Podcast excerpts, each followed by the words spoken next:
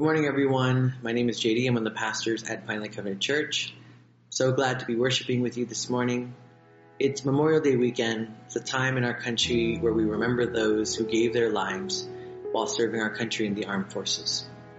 And so this morning, I'd like to honor them by just holding a moment of silence and then a prayer as we enter into service.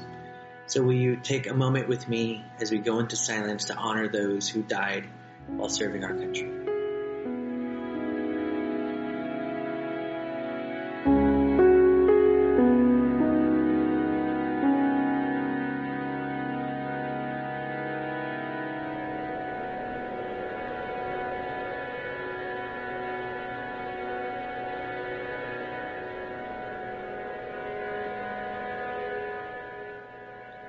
Will you join me in prayer this morning?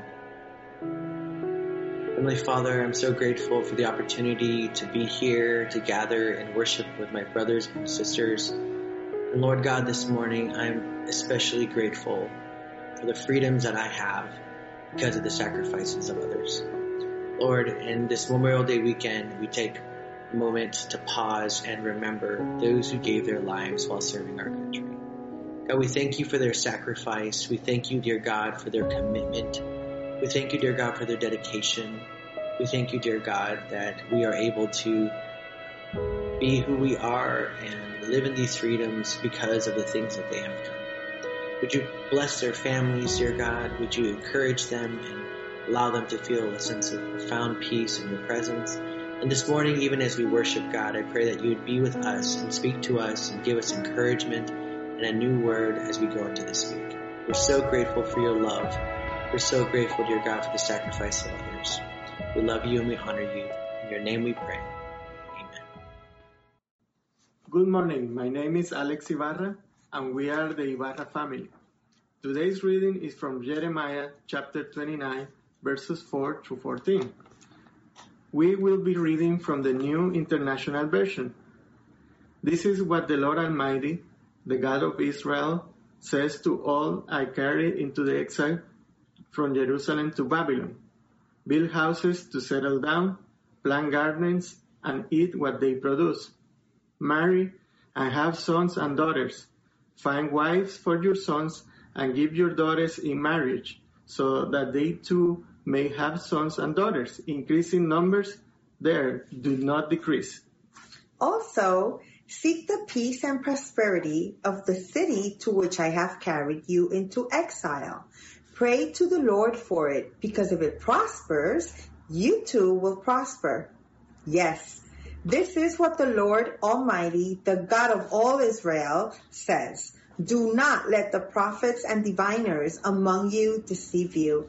Do not listen to the dreams that you encourage them to have. They are prophesying lies to you in my name. I have not sent them, declares the Lord. This is what the Lord says. When 70 years are completed for Babylon, I will come to you and fulfill my good promise to bring you back to this place. For I know the plans I have for you, declares the Lord. Plans to prosper you, not to harm you. Plans to give you hope and a future. Then you will call me and come and pray to me, and I will listen to you. You will seek me and find me when you seek me with all your heart. I will be found by you, declares the Lord, and will bring you back from captivity. I will gather you from all the nations and places where I banished you, declares the Lord, and will bring you back to the place from which I carried you into exile. This is the word of the Lord. Hey, good morning. There's something in the Old Testament that I'd like to explore this morning with you, and it's really curious. Uh, probably the most popular verse these days, at least in the Old Testament, is Jeremiah 29:11. A lot of people would say it's their life verse, and it's wonderful. For I know the plans I have for you, and we'll get into that a little bit later. But the thing that's curious is that it's written by Jeremiah, who was probably the most unpopular, least people pleasing, maybe most obnoxious prophet. Not that prophets were ever popular, but uh, he is he is like a few weeks ago I brought up Eeyore. He would be like the Eeyore of the Old Testament. Uh, he's Mr. Negative, Mr. Doom and Gloom. Twenty-eight chapters of of negativity, pretty much, until you get to this verse, and uh, then and things get more positive. But it, it just is, it's really curious that we would focus in on on this verse from that man. And he also complained a lot to God uh, he poured his heart out and complained about being, you know, hey, they shoot the messenger, Lord, don't you know? And of course, God does know that. When he sent his son into this world, he was crucified. But um, I want to I want to get into this more, and uh, we're in this series called "Seeing Beyond This," and what we mean by that is, what is it in these days that God wants to teach us that might be something new in our lives that we would go beyond into the next phase of life with. And how would we how would we begin to see what God wants to do? What's His will for us as we go forward? And this morning we're going to be uh, in this passage, and it, it breaks down into uh, a few uh, sections. And the first section is we have to go there. It gives us the backstory. So here's the outline, the backstory, and then we're going to get to that favorite verse section in verses 10 through 14. And then we're going to see our hearts in this. So there's there's the outline. So let's start with the backstory. And uh, we are in the year 597 BC. So last, we'll, we'll kind of, it's right before we were last week with with Zechariah and Ezra. And uh, this is a letter that Jeremiah is writing to the exiles from Jerusalem, those who lived in Jerusalem. Jeremiah is still in Jerusalem. He was not, he, he stayed behind, but most of the inhabitants of Jerusalem were taken into captivity about a thousand miles away into Babylon, which at that time had risen to be the empire in, in the world. And uh, they've been there a few years, and now Jeremiah is writing them a letter, and he's t- going to tell them tell them some things that they just don't want to hear, uh, which he's he, almost always seems to tell people the opposite of what they want to hear. And the false prophets, uh, and they're they're brought up here in this text, are telling people what they want to hear, and that's something that we always need to keep in mind. Uh, it, it, so then there's something in that for us as well. What is it we want to hear? And is that precluding us from hearing what God wants to tell us? So Jeremiah, what is he telling them? Well, he's telling them that they should settle down in that in Babylon. They don't want to be there. And he, basically he's saying, unpack your bags, uh, plant some trees, plant some gardens, uh, build your houses, uh, get married, have children, work in the city. I mean, it's, it's all that kind of stuff. They're going to be there a while. And the false prophets are telling them, no, you're going to be here a short time and then you're going to get back to normal. What a, we, we know what normal, that word is, is a tricky word these days. So, uh, yeah, and this is the next thing though that that Jeremiah says to them is that this is even more of a surprise and would have been harder for them to hear. He says for them to seek the prosperity and the peace of Babylon. These inhabitants of Jerusalem, which they're longing to get back home, are to seek the prosperity and peace, the shalom, that, that deep Hebrew word that means well-being in every way of life. Uh, seek that for the city. And then, even more than that, it would have been hard, is to pray for them. Pray for these people who have captured you and brought you here a thousand miles away from home. Pray for them. You know, Jesus said, pray for your enemies. It was hard to hear. And it's still hard for us to hear. Pray for your enemies. Well, this was, uh, uh, all, of, all of this stuff was really, really hard for the people there to hear. Now, um, if we think about what this might have meant for them and what, what, what is what is this what is God doing here? What, what is this all about? Uh, I, I think you know in our situation we have to remember the New Testament makes this more clear that we have dual citizenship. We are citizens of heaven first, and we are also citizens of this country, the United States, or whatever country you are a citizen of. And we are citizens of this city and this state, and we are to be, the Christians were to be the best citizens. Just the best. They were to stand out. They were the ones to wear the masks. They were to do, they did the right things. They set the good examples. One of the things that we can do right now is to support local businesses, to help, to seek the prosperity and the flourishing of the city that we live in. And one of the ways we can do that, and I'm going to send out some things this week in the e-news, you'll see it, is to, is to uh, uh, the takeout thing at restaurants. I mean, bless them. Yeah, it's hard. Can you imagine being a restaurant owner right now? So there's some specific things that we can do in our world as good citizens. Citizens of heaven before we're citizens of here, but it's, it's the fact that we are citizens of heaven that makes us the best citizens here. So that's, that's in their call. And uh, you see that in, in, the story of Daniel as well, uh, how he lived out his calling in Babylon. Well, what does God want to do for them? Let's, let's go there. What is it that, why this time there?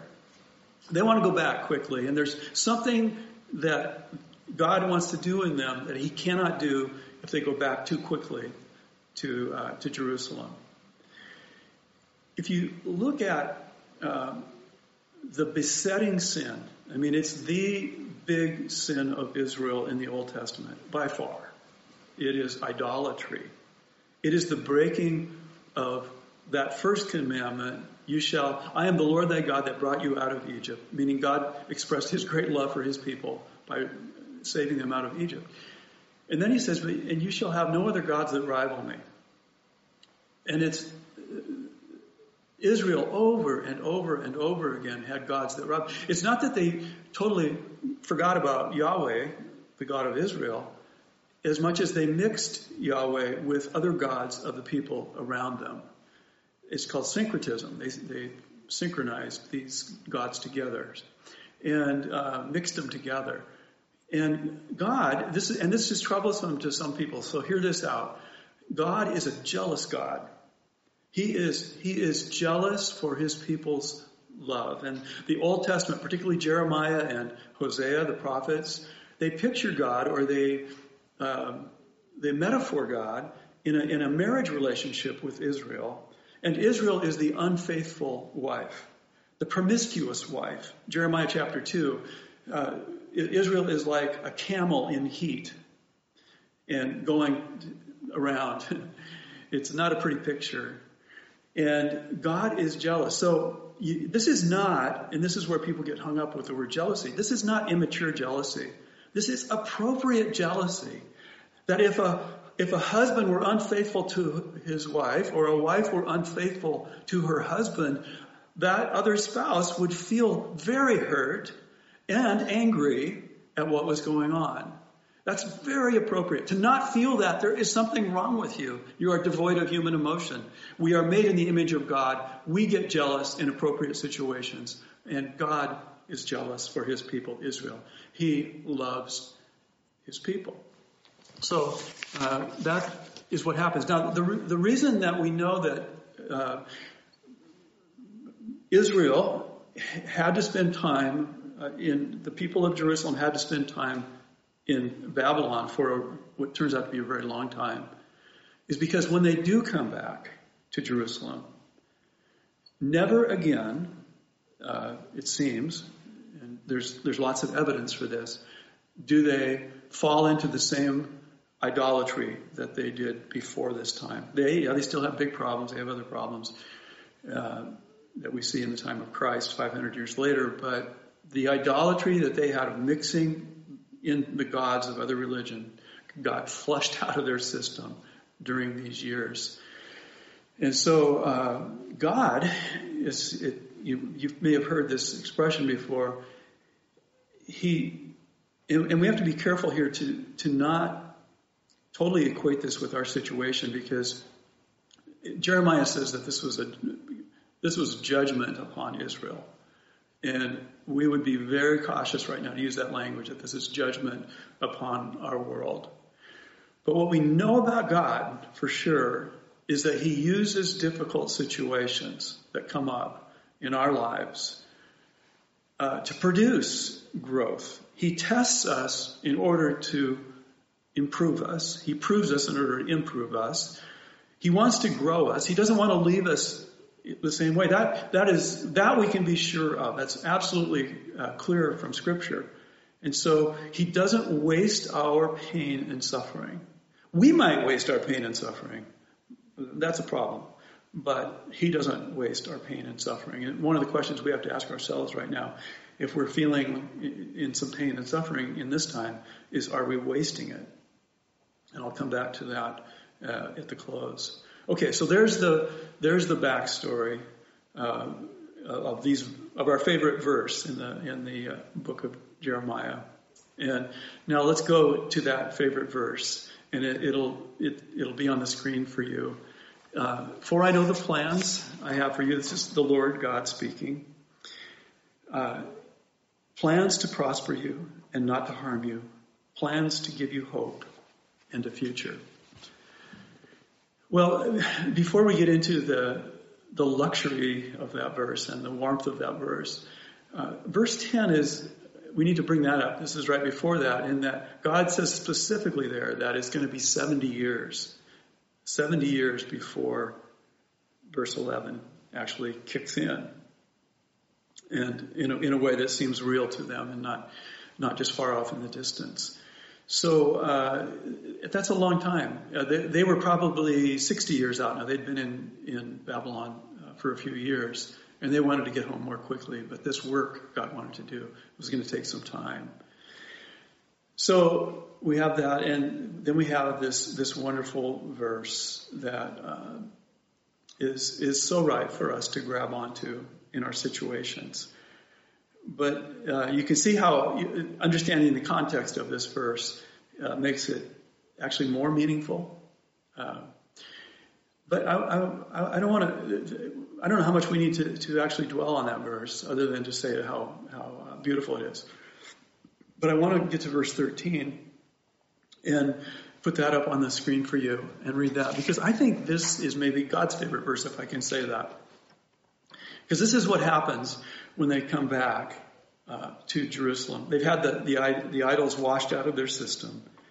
And God says you will seek me and find me when you seek me with all your heart. Isn't that, isn't that wonderful? I mean, you see, you see God, He wants us to come home. So they're concerned about going home to Jerusalem from Babylon. It is their home. And Psalm 137 is a deep longing for that home, if you want to read that. But um, there, there's something in about home. Remember from a few weeks ago, we were in Psalm 90 with Moses, and that psalm begins, Lord, you have been our dwelling place throughout all generations. And that word dwelling place is also translated home. And so home for a person in, of God, a person who is traveling on this journey. Home is not a place, it's a person.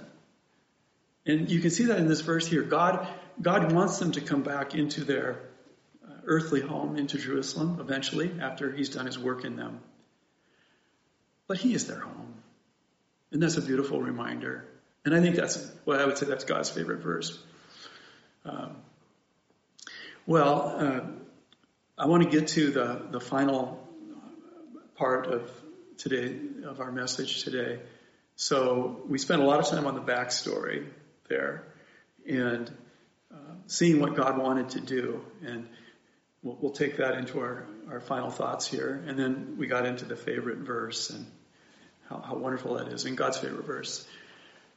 So, seeing our hearts, and what I want to do is um, I want to look at a principle, and then we're going to look at a goal, and then a question, and then we'll, we'll pray together.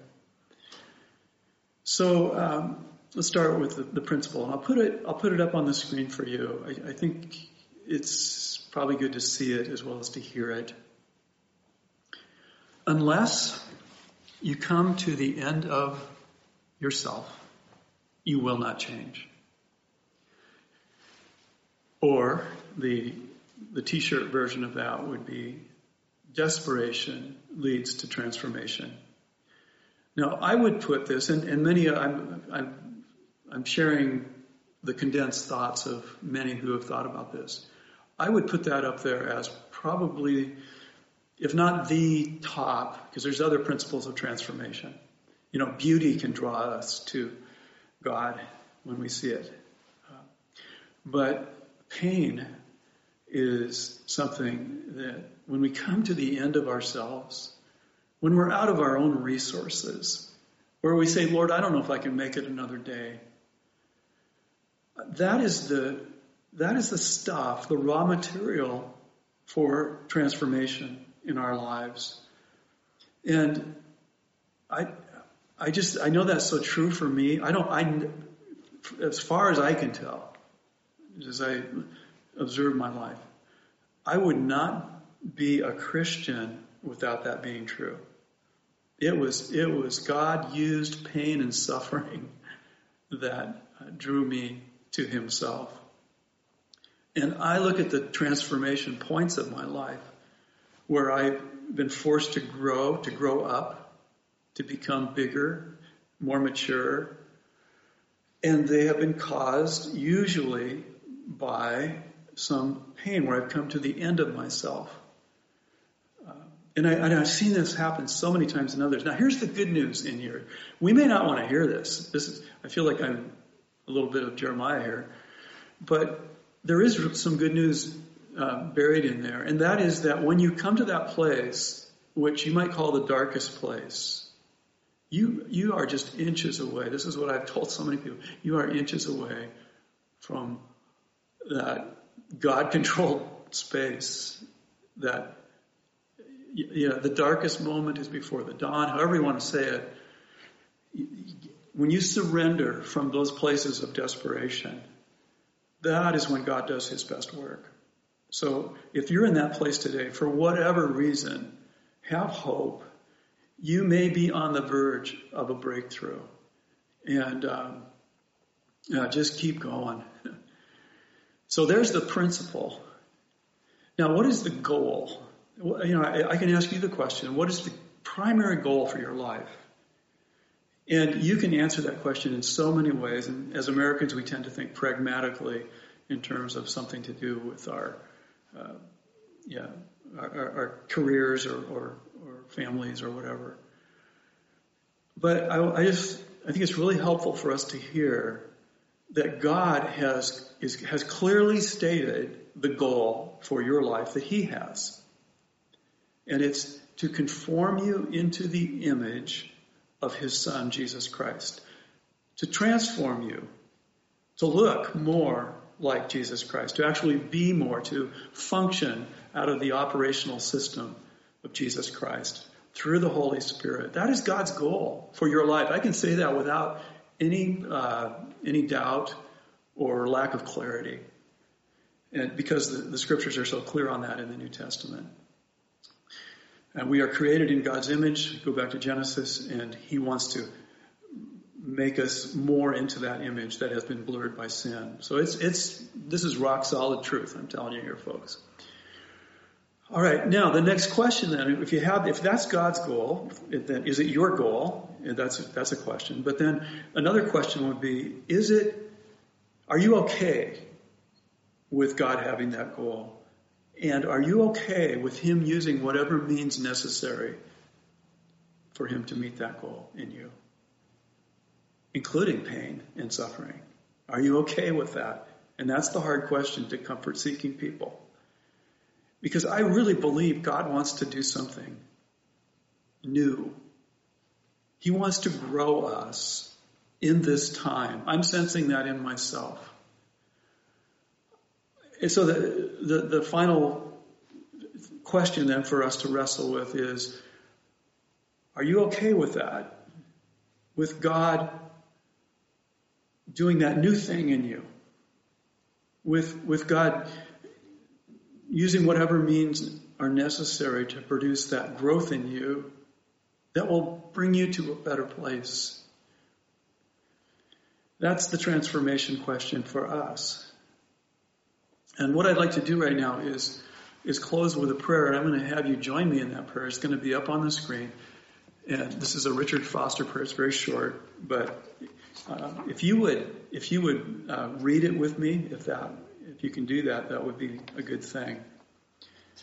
Lord, my God, form me more fully into your likeness. Use the circumstances and interactions of this day to form your will in me. From the frustrations of this day, form peace. From the joys of this day, form strength. From the struggles of this day, form courage. From the beauties of this day, form love. And we pray this through the name, in the name of the Lord Jesus Christ, who died for us, who lives for us, and who is our goal. Amen.